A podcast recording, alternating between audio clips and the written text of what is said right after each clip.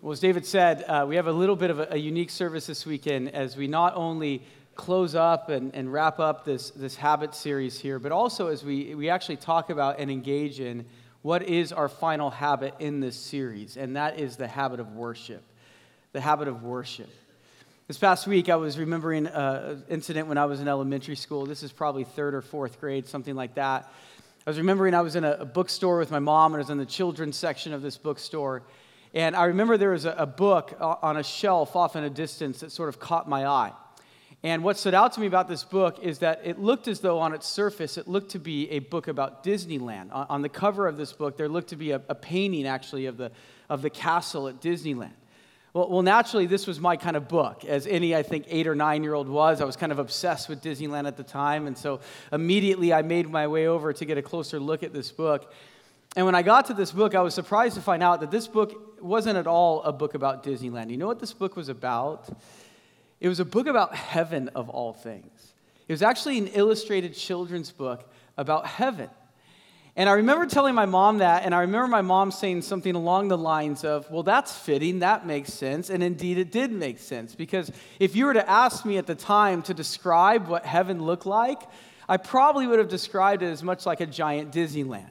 For, for my eight or nine year old self, heaven looked like Disneyland. And, and maybe some of you can relate to that story in some small way, shape, or form. I think as one of the most enduring questions that we have as Christians is this question of heaven. You know, as people who believe that there is a world beyond this one, as people who believe that there is a life beyond this one, one of the things that our, our mind naturally does from time to time is it begins to wonder what, what is that world like? What is heaven going to be like? Just this past week, I could tell that my son Lucas, my four year old son Lucas, was thinking about the very, that very thing. Uh, the two of us were driving in the car together, just the two of us, and just out of the blue, he had no idea what I was talking on this week, and just out of the blue, he asked the following question. He said, Hey, Dad, he said, when we get to heaven, he said, and I hope this doesn't offend anybody in this room. He says, when we get to heaven, he, he asked, are we going to have normal faces or are we going to have old faces? When we get to heaven, are we going to have normal faces or are we going to have old faces? You see, everybody he knows who has gone to heaven has been older. And so he wants to know what we're going to look like when we're in heaven.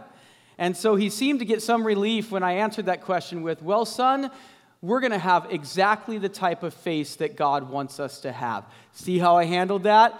I've learned a few things in my parenting over my few short years here. But there is this natural curiosity that I think many of us have of, of, of what is the world beyond this one going to look like? What is heaven going to look like?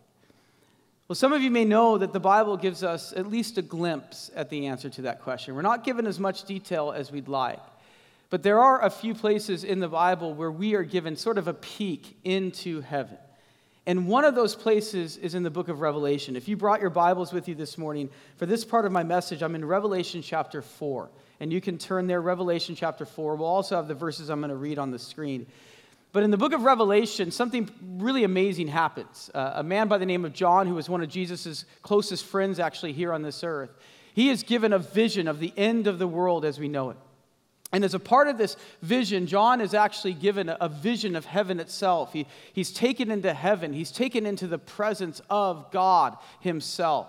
This is what John makes clear in the first line of the first verse of Revelation chapter 4 when he writes this. We'll have this on the screen. He said, After this I looked, and there before me was a door standing open in heaven. He says, After this I looked, and there before me was a door standing open in heaven. And by this line right here, we are told that John is getting something that only a handful of people in the Bible ever got while they were still alive. John is getting a glimpse of heaven itself. And it's clear as you continue on in Revelation chapter 4 that as a part of this vision he has of heaven, John is actually able to see God. In some way, John gets to see God himself. But despite the fact that John sees God, he actually doesn't describe for us what God looks like.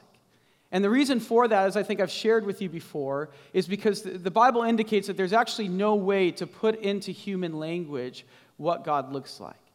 Any attempt to describe God and his appearance actually fails the words that we have available to us in the English language. That's how magnificent God is. And so rather than describe for us what God looks like, instead, what John does is he describes everything surrounding God. He, he describes what is going on surrounding God. And what John tells us, among other things, is that surrounding God in heaven are two groups of beings, two groups of creation. The first group is a group that John refers to as the four living creatures. He says, God is in the center of heaven on this throne, and immediately surrounding God are these four living creatures. And these are four angels, we're told, that surround God. And they are introduced to us for the first time in Revelation 4 in the middle of verse 6. Look with me there. This is what John writes. He says, In the center around the throne, that's the throne where God sits, were four living creatures, and they were covered with eyes in front and in back. The first living creature was like a lion, the second was like an ox, the third had a face like a man, the fourth was like a flying eagle. Each of the four living creatures had six wings and was covered with eyes all around, even under its wings. Day and night they never stopped saying, Holy, holy, holy is the Lord God Almighty, who was and is and is to come. And so here John describes these four angels, these four living creatures that surround God. And as you can see, John describes them in a very interesting way. They have a very interesting appearance. They definitely don't have normal faces, right? Among other things, we're told that they're covered with eyes all around and they each have six wings. And there's a little bit of, of, of, a debate out there as to the significance of their appearance. It's very obvious that the book of Revelation is a book of symbolism. So these features of these angels, they, they're symbolic of something, but what exactly they're symbolic of, not everybody agrees on. But what we can all agree on is what these four angels, what these four living creatures are doing. And, and what is it that, that John sees them doing? Well, they're doing exactly what we just did a couple of minutes ago, right? They're praising God, they're, they're worshiping God, they're, they're singing songs to God. John tells us in verse 8 that there is this song that they sing, that they praise God with the words, Holy, holy, holy is the Lord God Almighty, who was and is and is to come. Holy, holy, holy is the Lord God Almighty. And he tells us another detail in verse 8. He says that they do this day and night without ceasing. You know what that means? That means right now, as we sit here in this worship center, Right now, these four living creatures are surrounding God and they are worshiping Him. They're praising Him. They're singing songs to Him. In fact, the whole reason for which they were created was to sing songs to God. But this isn't the only part of, of God's creation that, that John sees in heaven. He sees another group of beings as well. And this is a group of beings that John refers to as the 24 elders. He tells us that surrounding these four living creatures who surround God are these 24 elders. And, and these 24 elders are likely another group of angels. We sort of get the impression in the Bible that there's a bunch of different distinctions of angels, there's a bunch, a bunch of different types of angels. And one of these types of angels are these, four, uh, these 24 elders. And the distinctive feature of these 24 elders is, is we're told they have crowns on their head, like a crown that a king on this earth would wear. And as John describes these 24 elders, you know what they're doing? They're doing the same thing the four living creatures are doing. They're praising God, they're worshiping God. Look with me at verse 9. John says, Whenever the living creatures give glory, honor, and thanks to him who sits on the throne and who lives forever and ever, the 24 elders fall down before him who sits on the throne, and they worship him who lives forever and ever. They lay their crowns before the throne, and they say, You are worthy, our Lord and God, to receive glory, honor, and power, for you created all things, and by your will they were created and have their being. So, what are these 24 elders doing? They're worshiping God. They're praising God. In fact, we're told that every single time the four living creatures, the four angels, sing, Holy, Holy, Holy is the Lord God Almighty, the 24 elders, they have a song of their own that they sing. They have their own chorus that they sing to God. And not only are we told that they worship God with their words, we're told there's actually a physical posture that they take. We're told as they praise God, we're told they fall down before God. And we're told they take the crowns that are on their head and they lay it at the feet of God. We learn in the next chapter, they lay it at the feet of Jesus, who is also on the throne. And that's what these 24 elders are doing. And so, as John gives us this, this picture of heaven, what is heaven doing? Heaven is praising God, heaven is worshiping God. So, what's the significance of that? Well, the significance is this you know, of all the habits that, that we've covered in this series, I, I think there is something unique about this final habit that we're engaging in today, this habit of worship. You see, I think, men and women, I think when we, when we come together and when we sing songs to God, when we praise God, we are getting about as close as we can to experiencing heaven here on this earth. I think when we worship God, we are getting a taste of what heaven is going to be like. In fact, the Bible is universal on this. There's a few people in the Bible who, besides John, who get the opportunity to see God, to see heaven as it were. And every single time someone sees God, their reaction is always the same. They fall down on the ground and they begin praising Him. They begin worshiping Him. It seems as though the only human response that someone can have to God is one of worship.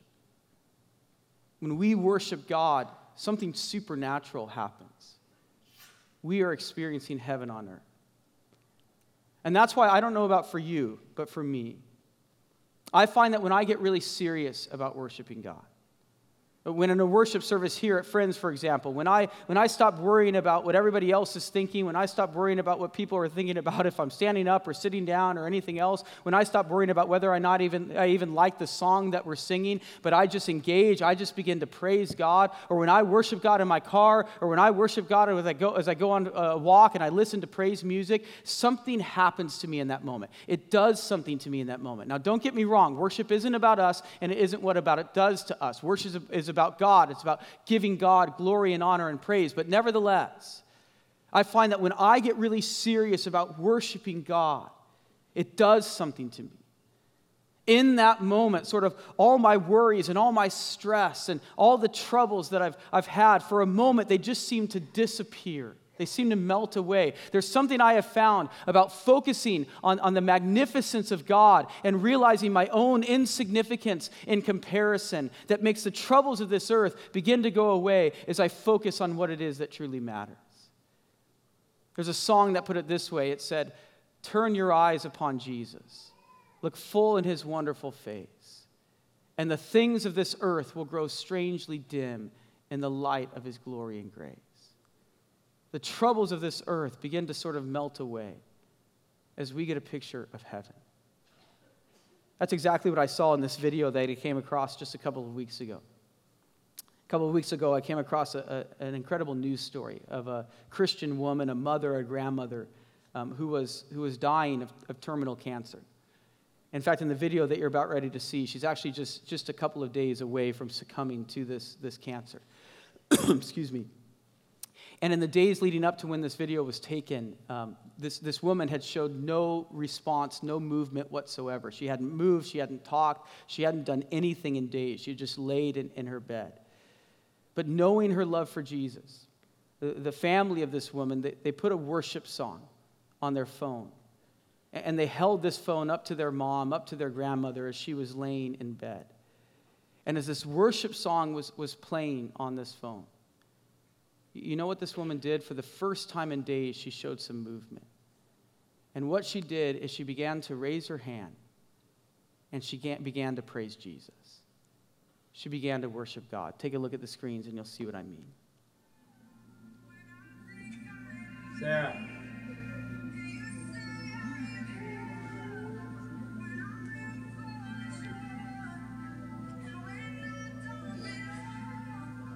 Oh,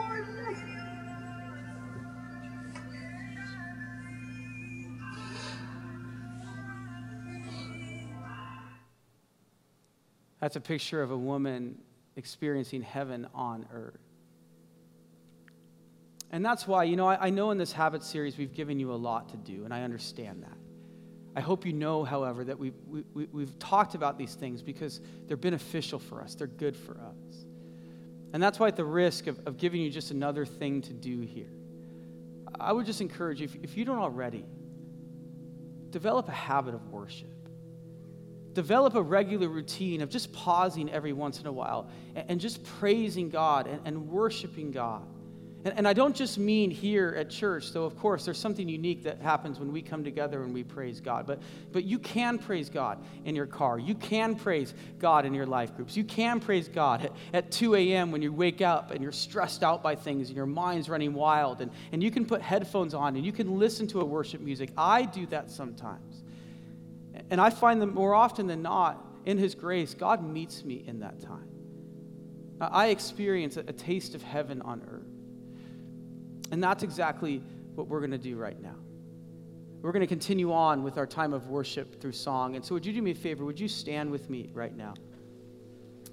And as we head into this time, excuse me, here's what I want to ask. I want to reiterate what David said earlier.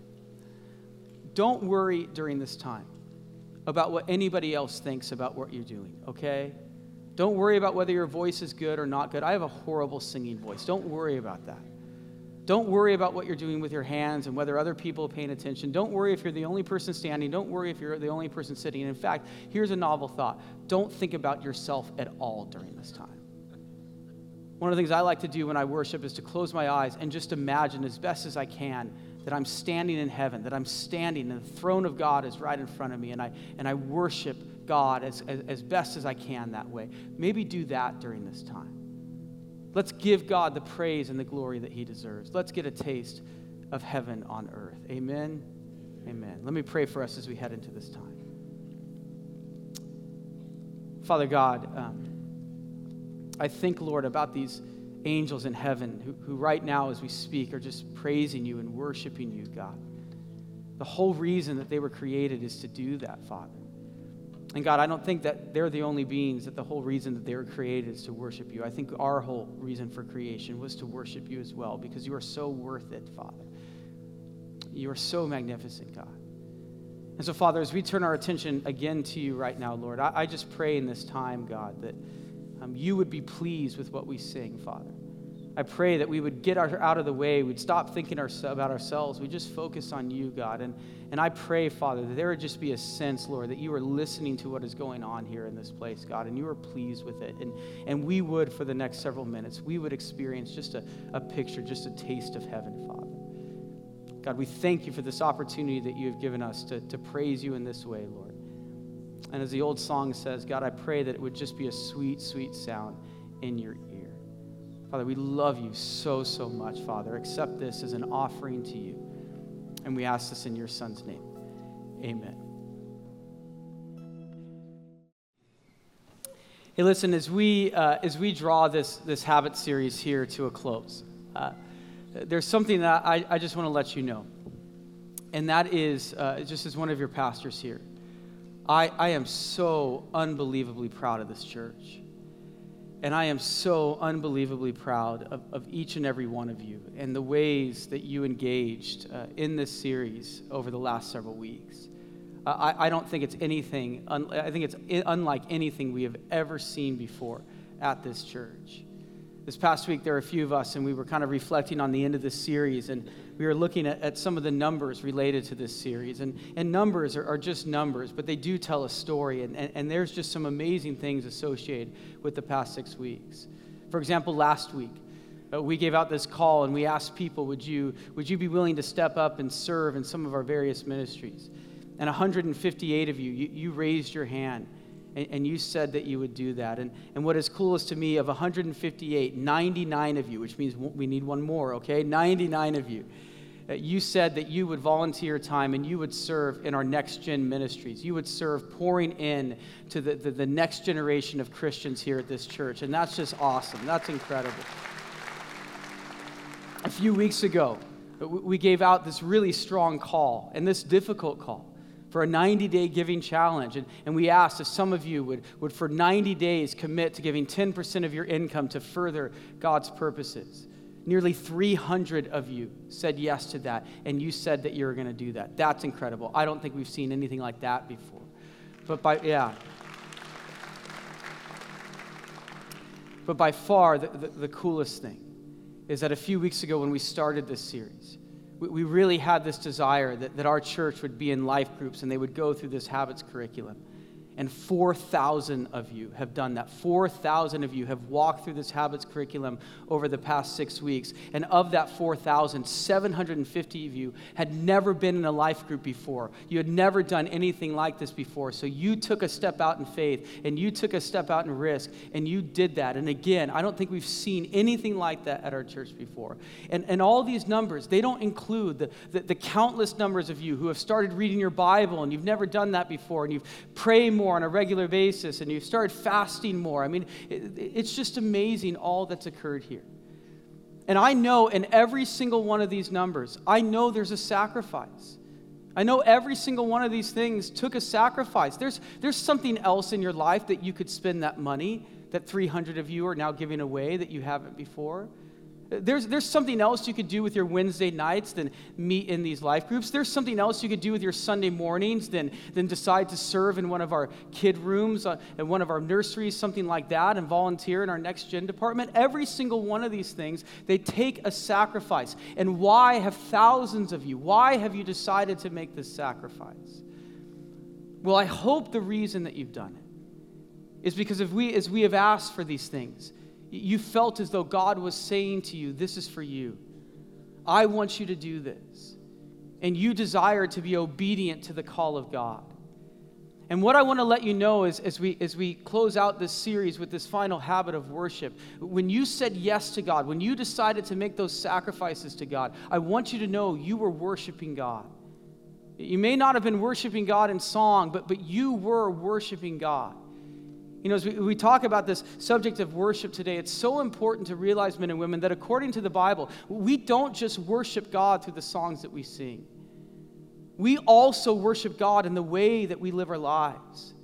We, we worship God through our actions. This is what Paul makes clear, and probably what is one of the most famous verses in the Bible. We'll put this on the screen Romans chapter 12, verse 1.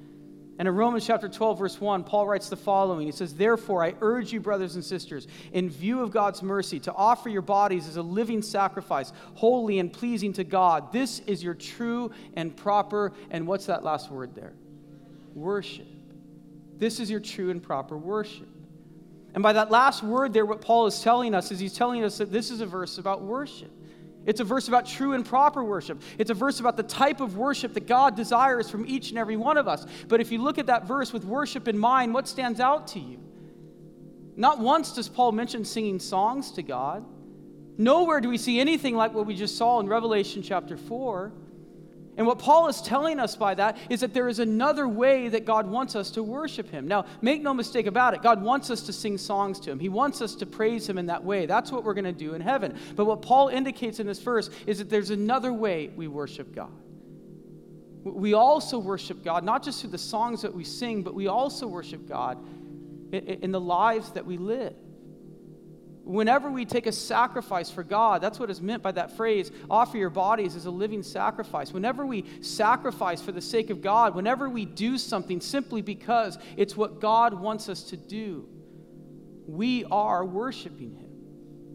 But when you face a dilemma at work, and your first instinct in that dilemma is, how would God have me solve this situation? And when you figure out that what that is and you go ahead and do it, you know what you're doing in that moment? You're worshiping God.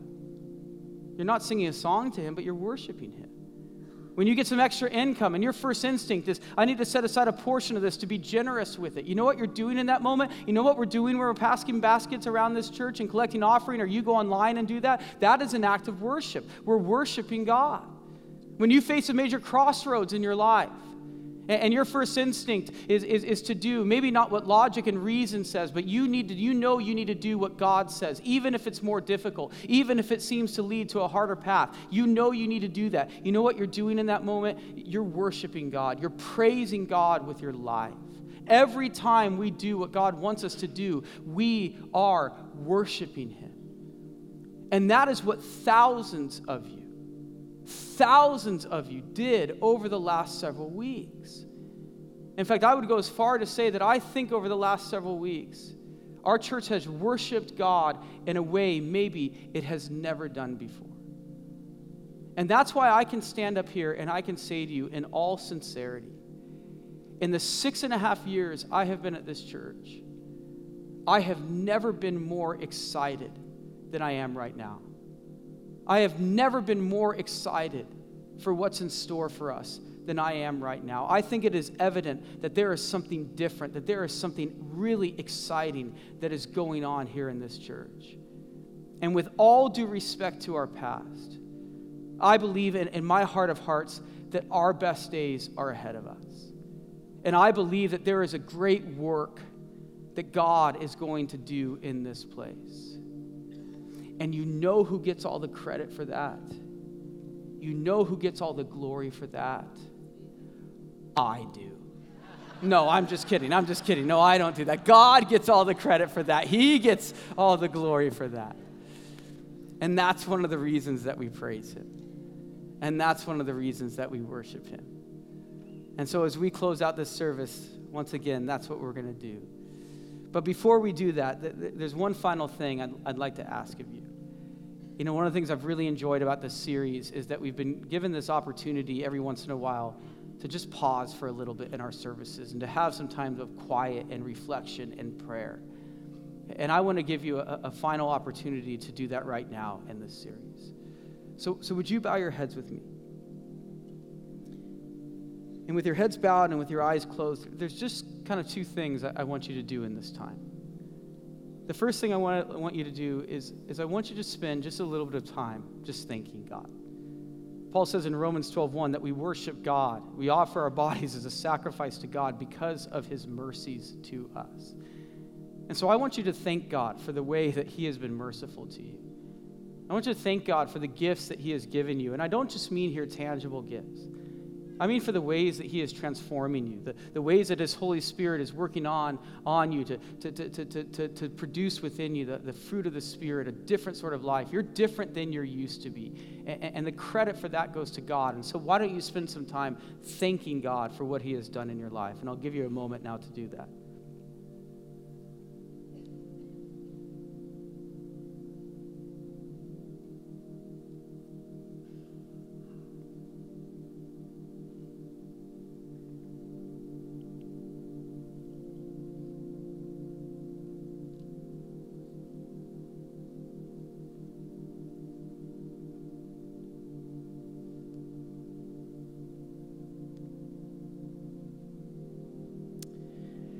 Now, what I want you to do is this.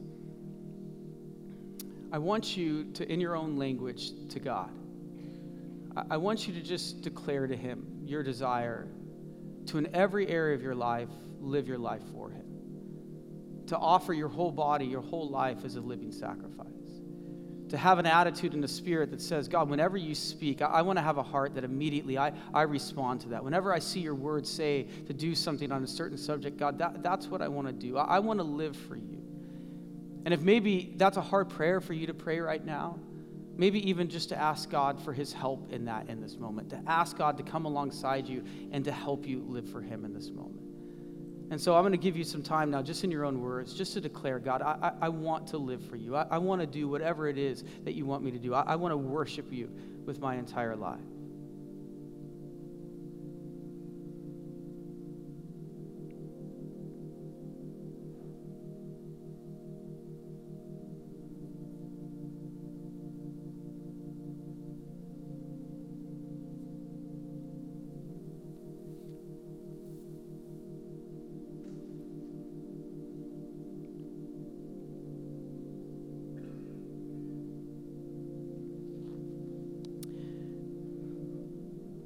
Father, I just, I just stand up here right now, God, and uh, Father, I, I am so grateful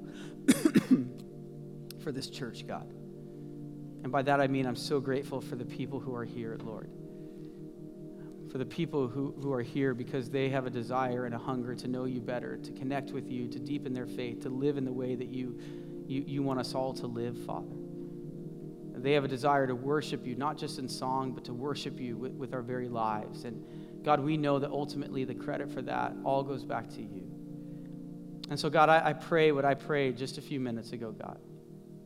Paul says in Philippians that you who began a good work in us would, would see it through to the day of completion, Father. And I pray that for our community, God. I pray that these habits that we've talked about would not be a one and done sort of thing, but they would become a part of us. They would become a part of who we are. But God, we would recognize that these habits serve an ultimate goal of, of, of just drawing us closer to you and allowing your Holy Spirit to do his work inside of each and every one of us, God. Father, I, I don't understand how loving and how gracious you are. It doesn't make sense to me, God, but but that's what your word says. And we thank you for your compassion and love towards us, Father. And I just pray that in response to that, we would live lives that are always seeking to just please you. And when we mess up, God, and we will mess up, God, I, I pray that we would recognize your grace and forgiveness. And we would get back up again, Father, and with your help and by the power of your Holy Spirit, we would just praise you, not just in word, but praise you also through our lives. And so, Father, you are so worthy to receive honor and glory and power and praise, Father. And as we close our time together, Father, um, that's what we want to do. We thank you, Lord, so much for what you've given us, Lord. We love you so much. And we ask all of this in, in the precious name of your Son, Jesus. And all God's people said, Amen.